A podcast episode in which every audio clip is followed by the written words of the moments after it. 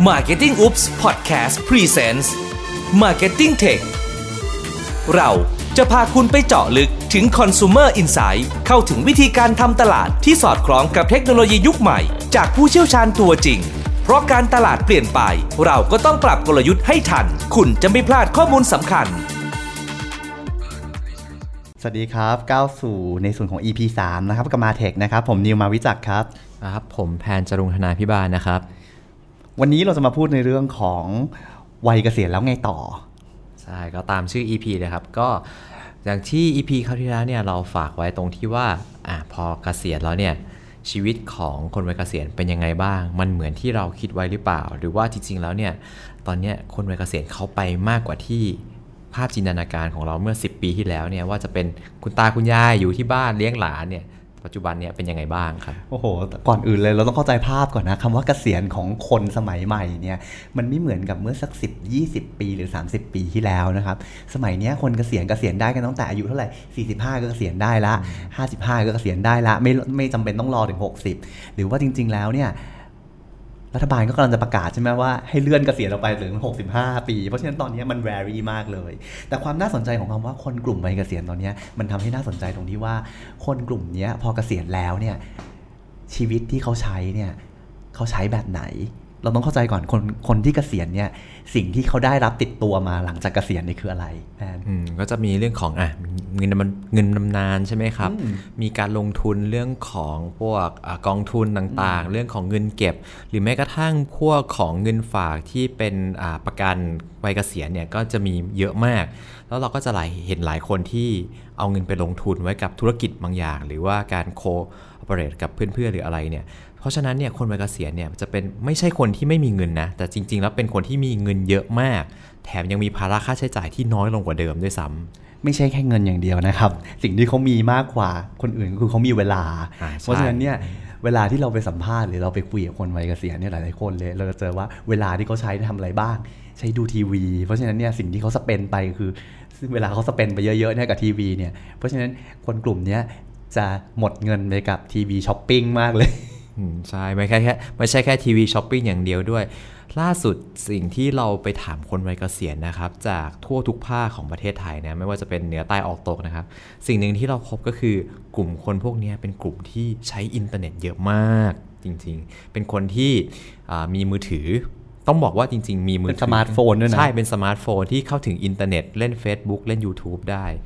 เดี๋ยวนี้ขั้นต่ำของคนที่อยู่วัยเกษียณนะครับเทคโนโลยีที่เขาใช้ได้เนี่ยมีทั้ง Facebook มีทั้ง YouTube คำว่า YouTube เนี่ยเหมือนกับทีวีเครื่องใหม่ของคนวัยเกษียณสมัยนี้เลยก็ว่าได้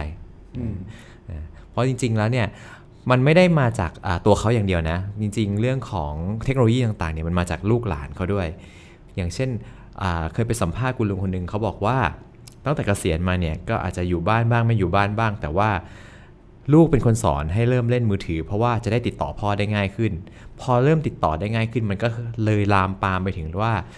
อ, อ, อยากให้พ่อเนี่ยได้อัปเดตเทคโนโลยีใหม่ๆจะได้คุยกันรู้เรื่องก็เลยให้พ่อใช้ Facebook ให้พ่อเล่น YouTube พอทำไปทำมากลายเป็นว่าพ่อติด YouTube มากกว่าตัวลูกสาวเองด้วยซ้ำนอกจาก Facebook นอกจาก YouTube แล้วเนี่ยมีอะไรที่คนวัยเกษียณคนแก่ชอบใช้อีกมี ไลน์ แน่ๆเลยอ่ามี ไลน์ ใช่ไหมครับแล้วก็มีจริงๆเจออีกเจออีกหลายๆภาคก็นอกจาก ไลน์ ก็จะมีพวก Lazada อ่าเป็นช้อปปิ้งนะครับแล้วก็บางคนเนี่ยถึงขั้นไปโหลดพวกแอปพลิเคชันในการเขาเรียกอะไรอ่ะสอนเทคนิคต่างๆอย่างเรื่องสอนทำอาหารเราเห็นถึงขั้นแบบคนที่เป็นคุณแม่วัยเกษียณบางคนรู้สึกว่าอยู่บ้านไม่มีอะไรทำก็เลยไปโหลดแอปพลิเคชันสอนทำอาหารมาเพื่อที่จะได้เอามาทำอาหารให้สามีกับลูกที่บ้านกินก็มีเพราะฉะนั้นเนี่ยจริงๆแล้วถึงบอกไงครับว่าเราไม่ควรจะไปดูถูกคนวัยเกษียณเลยนะเพราะพูดถึงความว่าวัยเกษียณเนี่ยภาพที่เราจะเคยเห็นกันติดตาเนี่ยบอกว่านั่งเฉยๆอยู่กับบ้านหรือว่าอย่างมากสุดเนี่ยส่งสติกเกอร์สวัสดีวันจันทร์ส่งสติกเกอร์สวัสดีวันอังคารมาให้เนี่ยตอนนี้ไม่มีแล้วมันมีความแอดวานซ์ขึ้นเยอะแยะมากมายเลยทั้งอะไรล่ะติดต่อสื่อสารติดต่อสื่อสารมันมีเคสที่น่าสนใจที่เราเจอในภาคอีสานคือคุณย่ามั้งเป็นคุณย่าอยู่บ้านคนเดียวแต่ว่าคุณลูกของเขาเนี่ย เข้ามาทำงานที่กรุงเทพเอาหลานก็เอาลูกสะใภ้ไปมาอยู่กรุงเทพด้วยเพราะฉะนั้นเนี่ยวิธีที่เขาใช้ติดต่อลูกกับติดต่อหลานเนี่ยติดต่อลูกไม่ค่อยคุยติดต่อหรอกส่วนใหญ่จะใช้ติดต่อหลานใช้ Face Time คุยกับหลานทุกๆวันทำให้ทำให้รู้สึกว่าเขาใกล้ชิดกับหลานมากขึ้นใช่ซึ่งตรงนี้เนี่ยเราต้องบอกว่าจริงๆเนี่ยถ้าเรามองภาพของคนวัยเกษียณเนี่ยเขาจะไม่ใช่แค่คนที่อยู่บ้านเฉยๆเราไม่มีการรับรู้โลกภายนอกนะแต่จะเป็นคนที่เข้าถึงเทคโนโลยีได้เกือบพอๆกับพวกเราอ่ะคำว่าพอๆกันเนี่ยอาจจะไม่ได้หมายความว่าเขาใช้เก่งเท่าพวกเราแต่ว่าเขาเข้าถึงข้อมูลเดียวกับพวกเราอยู่ตลอดเวลาเพราะฉะนั้นเนี่ยมันมันไม่ใช่แค่เรื่องของวิธีการสื่อสารกับคนวัยเกษียณแล้วว่าคนแก่ต้องใช้ของอย่างนี้นะคนวัยเกษียณต้องใช้ของอย่างนี้จริงๆแล้วคนวัยเกษียณอาจจะมีมุมมองบางอย่างที่คล้ายๆพวกเราด้วยก็ได้เพราะว่าข้อมูลที่เขาเข้าถึงเนี่ยมันเป็นข้อมูลตัวเดียวกันเพราะฉะนั้นเนี่ยถ้าเกิดเราเห็นว่าการเข้ามาของอินเทอร์เน็ตหรือว่าการเข้ามาของการใช้โทรศัพท์มือถือในกลุ่มของคนที่เป็นเรียกว่ากลุ่มวัยเกษียณเนี่ยเราจะเห็นแล้วว่ามันมีความทำให้คนกลุ่มนี้เนี่ยแอดวานซ์ขึ้นมากๆพอมีคำว่าแอดวานซ์ขึ้นมากๆแล้วเนี่ยเราก็จะเริ่มเห็นความเปลี่ยนแปลงในด้าน behavior ของเขาหรือว่าความ behavior ภาษาไทยคืออะไรแพนพฤติกรรมเออแล้วพฤติกรรมของเขาที่มันเปลี่ยนไปเราจะเริ่มเห็นว่าอ่ะยกตัวอย่างนะเราไปที่จังหวัดพัทลุงใช่ไหมเราเจอคุณป้าอยู่คนหนึ่งเราเรียกว่าป้าป้าเป็นไงบ้างครับป้ามีโทรศัพท์มือถือหรือเปล่าป้ากรีดกับป้าโกรธบอกห้ามเรียกป้าเพราะว่าเราก็เลยถามอ่ะกลับมาที่คำว่าทำไมอ่ะมันก็เลยกลับเข้ามาที่ Insight วิธีการทำ Insight ของเราว่าทำไมถึงไม่ให้เรียกป้าเราก็เลยบอกว่าป้าเขาป้าเขาบอกว่าการที่เขามีอินเทอร์เน็ตมี YouTube เนี่ยมันทำให้เขาเจอสิ่งใหม่ๆเจอความหลงไหลใหม่ๆอย่างเช่นเราเรียกว่า passion ใหม่ๆเจออะไรสิ่งเราเจอคือป้าเป็นติ่งเกาหลีป้าชอบเพลงเกาหลีมากป้าร้องเพลงเกาหลีได้ป้าร้องเพลง บี เอ็น เค ได้ป้าก็เลยรู้สึกว่าป้าไม่ใช่ป้าอายุมันเป็นแค่ตัวเลขเฉยๆแต่ว่าชีวิตป้าจิตใจป้าวิญญาณป้าเนี่ยไม่ใช่ป้าละให้เรียกพี่แล้วกันเนี่ยครับมันคือสิ่งที่เราเจอมาว่าการเข้าถึงเทคโนโลยีเนี่ยมันทำให้ behavior ของคนเปลี่ยนไปแล้ว insight ของคนเนี่ยก็เริ่มเปลี่ยนไปด้วยเพราะฉะนั้นมันจะเริ่มมีความสนุกมากขึ้นในการที่เราจะทำทำการทำการตลาดที่เข้าหาคนกลุ่มนี้ใช่นอกจากเรื่องของ behavior ที่เปลี่ยนไปนะครับมันก็จะมีเรื่องของอ่าเขาวิธีการมองชีวิตมองสภาพแวดล้อมต่างไปจากเดิมด้วยอย่างเมื่อก่อนเนี่ยเราจะอาจจะเห็นบอกว่าอ่ะโอเคพวกคนวัยเกษียณเนี่ยไปเดินช้อปปิ้งให้ลูกหลานพาไปซื้อของตามห้างสรรพสินค้าอะไรเงี้ยเวลาอยากได้อะไรตอนนี้เปลี่ยนไปแล้วโอ้โหแบบเดี๋ยวนี้ไม่ใช่แค่ไม่ออกไปข้างนอกนะครับเดี๋ยวนี้อ่าเรียกเรียกว่าเป็นนักช้อปปิ้งที่เก่งขึ้นกว่าเดิมดีกว่าแต่เขาไม่ได้ไปหาของตามห้างเหมือนเมื่อก่อนละไม่ได้ไปเดินตลาดนั้นด้วยเขานั่งเสิร์ชหาข้อมูลจาก Google จาก Facebook นะครับหาว่าตัวเองอยากได้อะไรอยากซื้ออะไรมีเทียบราคาด้วยอ่าใช่มีเทียบราคาด้วยแล้วคนพวกนี้นะครับพวกวัยเกษียณเนี่ยจะพวกคุณลุงคุณป้าของพวกเรานี่แหละเขามีความภูมิใจนะคือตอนที่ผมไปถามเขาเนี่ยเขาบอกว่าการใช้อินเทอร์เน็ตการซื้อของออนไลน์ได้เนี่ยมันเป็นหนึ่งในความภูมิใจของเขาซึ่งเขาสามารถทำได้เหมือนกับวัยรุ่นวัยลูกหรือว่าพวกเด็กๆเลยคือเขาไม่ได้ต่างจากพวกเราเลยแล้วเขาก็มีการเอาไปการแข่งขันกับเพื่อนรุ่นเดียวกันด้วยว่าเอาเปรียบเทียบกับเพื่อนรุ่นเดียวกันด้วยว่าใครเก่งกว่าใครใครแบบแอดวานซ์กว่าใครใช่ตรงนี้คือเขาเป็นคนเล่าเองแล้วเขาก็เอาไลน์ที่เขาคุยกับกลุ่มแชทเพื่อนออกมาว่าดูนี่สิฉันพบสินค้าใหม่ๆแล้วฉันรู้วิธีจ่ายเงินทางบัตรเครดิตหักบัตรเครดิตแล้วแล้วก็พยายามคนที่เหมือนกับใช้เทคโนโลยีใหม่ๆเป็นก่อนเพื่อนก็จะพยายามไปเคลมกับเพื่อนว่าฉันเนี่ยเป็นคนแรกแล้วจากนั้นก็จะสอนทุกคนในกลุ่มนั้นมันก็เลยเกิดเป็นเหมือนแบบเป็นเขาเรียกว่าโดมิโนเอฟเฟกต์ที่ทำให้คนในกลุ่มเพื่อนเนี่ยที่เป็นอยู่ในกลุ่มไลน์เนี่ยเริ่มทำให้มันแอดวานซ์ตัวเองมากขึ้นมาตรงนี้มันไม่ใช่เฉพาะคนกลุ่มกลุ่มที่เราเรียกว่าเป็นคนกลุ่มเมืองเท่านั้นนะครับคนที่อยู่รอบๆนอกเมืองหรือว่าคนที่เป็นรูรัลจริงๆเนี่ยก็เริ่มที่จะพัฒนาตัวเองขึ้นมาตรงนี้เราด้วยที่เราเห็นใช่เขาก็ที่เราเห็นจากรีเสิร์ชที่เราไปรอบล่าสุดเนี่ยมันเป็นเราจะมีจัดทั้งเมืองใหญ่เมืองรองแล้วก็เมืองเล็กๆชามชานเมืองนะครับซึ่งตรงนี้เนี่ยสิ่งที่เราเห็นชัดมากที่สุดตอนนี้ก็คือคนที่เป็นวัยเกษียณเนี่ยเป็นอีกกลุ่มหนึ่งที่มีความสนใจในเรื่องของสินค้าบริการและข้อมูลใหม่ๆตลอดเวลาเพราะว่าเขามีเวลามากกว่ากลุ่มคนทำงานเรียกว่ามีเวลาพอๆกับกลุ่มเด็กเลยแล้วก็มีความสนใจที่เหมือนกับเกิดขึ้นได้ตลอดเวลามันไม่ใช่แค่ว่าดูโฆษณาดูอะไรอย่างนี้แล้วเกิดความสนใจนะบางทีแค่กลุ่มเพื่อนคุยกันปุ๊บใครมีของใหม่ๆโพสต์ลงมาในกลุ่มเนี่ยคนที่เหลือเนี่ยก็จะไปเสิร์ชหาแล้วพยายามที่จะไปตามหาของที่เหมือนกันมาใช้ด้วยนึง มันไม่ถึงเรียกว่ามันไม่จำเป็นว่าจะต้องเป็นของใช้ของกินของใช้เสมอไปนะครับตอนนี้มันลามไปถึงของฟุ่มเฟือยแล้วเนาะแต่ว่าสิ่งที่น่าสนใจในของกินของใช้เมื่อกี้พูดหลุดออกมาแล้วนิดนึงเหมือนกันบอกว่าเอ่อมันมีการ compare ราคาเราเคยเจอมาอยู่ที่ภาคอีสานเป็นคุณย่าพยายามจะซื้อเขาเรียกว่าผ้าอ้อมใช่ป่ะ diapers ผ้าอ้อมสำหรับเด็กสำหรับเด็กทีเนี้ยคุณป้าเสิร์ชทุกเว็บเลยเพื่อที่จะ compare ราคาถูกกันกว่า สิบถึงยี่สิบบาทก็เอานะครับแล้วก็พอเจอถูกกว่าแล้วเนี่ยคุณป้าก็จะพยายามที่จะหาวิธีที่แบบว่าต้องไปซื้อเองต้องไปเองที่ร้านหรือเปล่าหรือว่ามีการส่งมาที่บ้านถ้าส่งมาที่บ้านก็รีบเอาเลยก็คนกลุ่มนี้นะครับเราเรียกว่าเป็นกลุ่มที่น่าสนใจนะครับในวิธีการใช้เงินหรือว่ามีการ behavior ในการใช้อะไรล่ะใช้ชีวิตต่างๆผมว่าแผนน่าจะเล่าเรื่องของการใช้เงินของคนกลุ่มที่เราเรียกว่าเป็นคนกลุ่มวัยเกษียณเนี่ยได้ดีที่สุดเลยเดี๋ยวให้แผนเล่าดีกว่าครับซึ่งก็ผมก็อันนี้สิ่งที่เราเจอมานะครับของปีที่ผ่านมาเลยเนี่ยเรื่องของการใช้เงินของคนวัยเกษียณเนี่ยจะเป็นการใช้เงินในรูปแบบของกึ่งการใช้เงินสดผสมกับการจ่ายผ่านพวกเงินออนไลน์นะครับเราอาจจะสงสัยว่าจริงๆเนี่ยทำไมกลุ่มคนพวกนี้เขาถึงเริ่มมาใช้จ่ายผ่านออนไลน์กันมากขึ้นเพราะว่า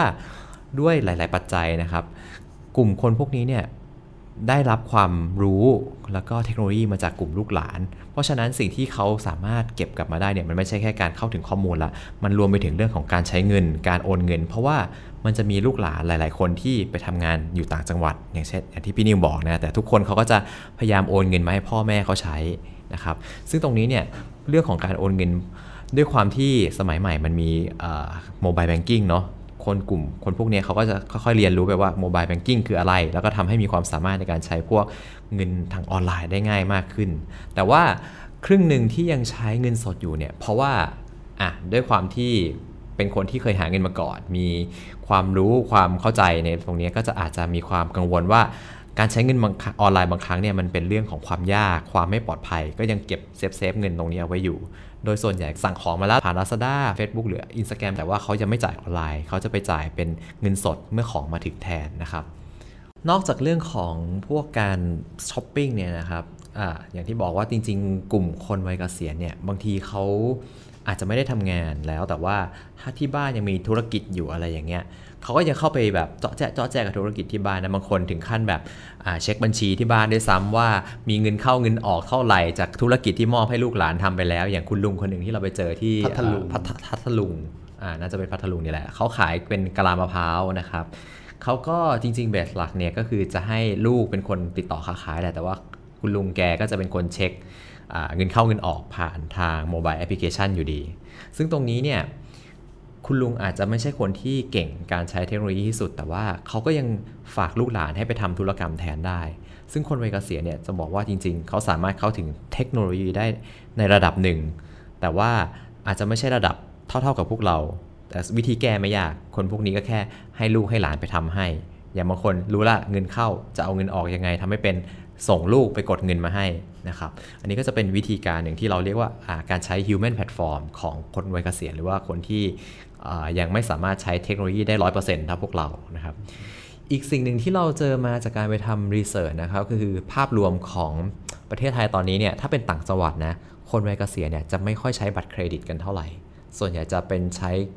เงินสดหรือว่าสั่งของมาแล้วค่อยๆจ่ายซะมากกว่าแต่ถ้าเป็นคนวัยเกษียณในตัวเมืองใหญ่ๆหรือว่าในกรุงเทพเองเนี่ย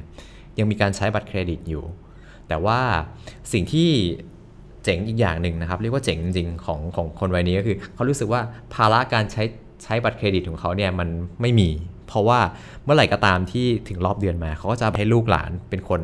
ชำระค่าบัตรเครดิตให้โดยที่ตัวเองก็จะช้อปปิ้งต่อไปเรื่อยๆนะครับอีกหนึ่งความน่าสนใจของคนวัยเกษียณนะครับที่เราเจอมานะครับก็คือจริงๆแล้วตอนนี้คนวัยเกษียณเนี่ยหรือว่าคนมีอายุเนี่ยเขาเริ่มที่จะเริ่มมีการทำ collaboration กับคนรุ่นใหม่นะครับยกตัวอย่างง่ายๆเลยเราเจอมาที่จังหวัดในภาคเหนือจังหวัดน่านนะครับเราจะเริ่มเห็นว่าจริงๆแล้วเนี่ยเมื่อก่อนเนี่ยคน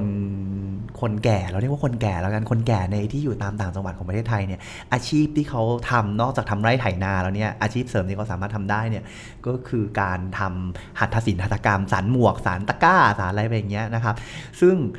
อันเนี้ยมันคือเมื่อภาพรวมทั้งประมาณ สิบถึงยี่สิบปีที่ผ่านมาแต่ภาพเมื่อสัก สองถึงสามปีที่ผ่านมาเนี่ยสิ่งที่เราเจอมาคือ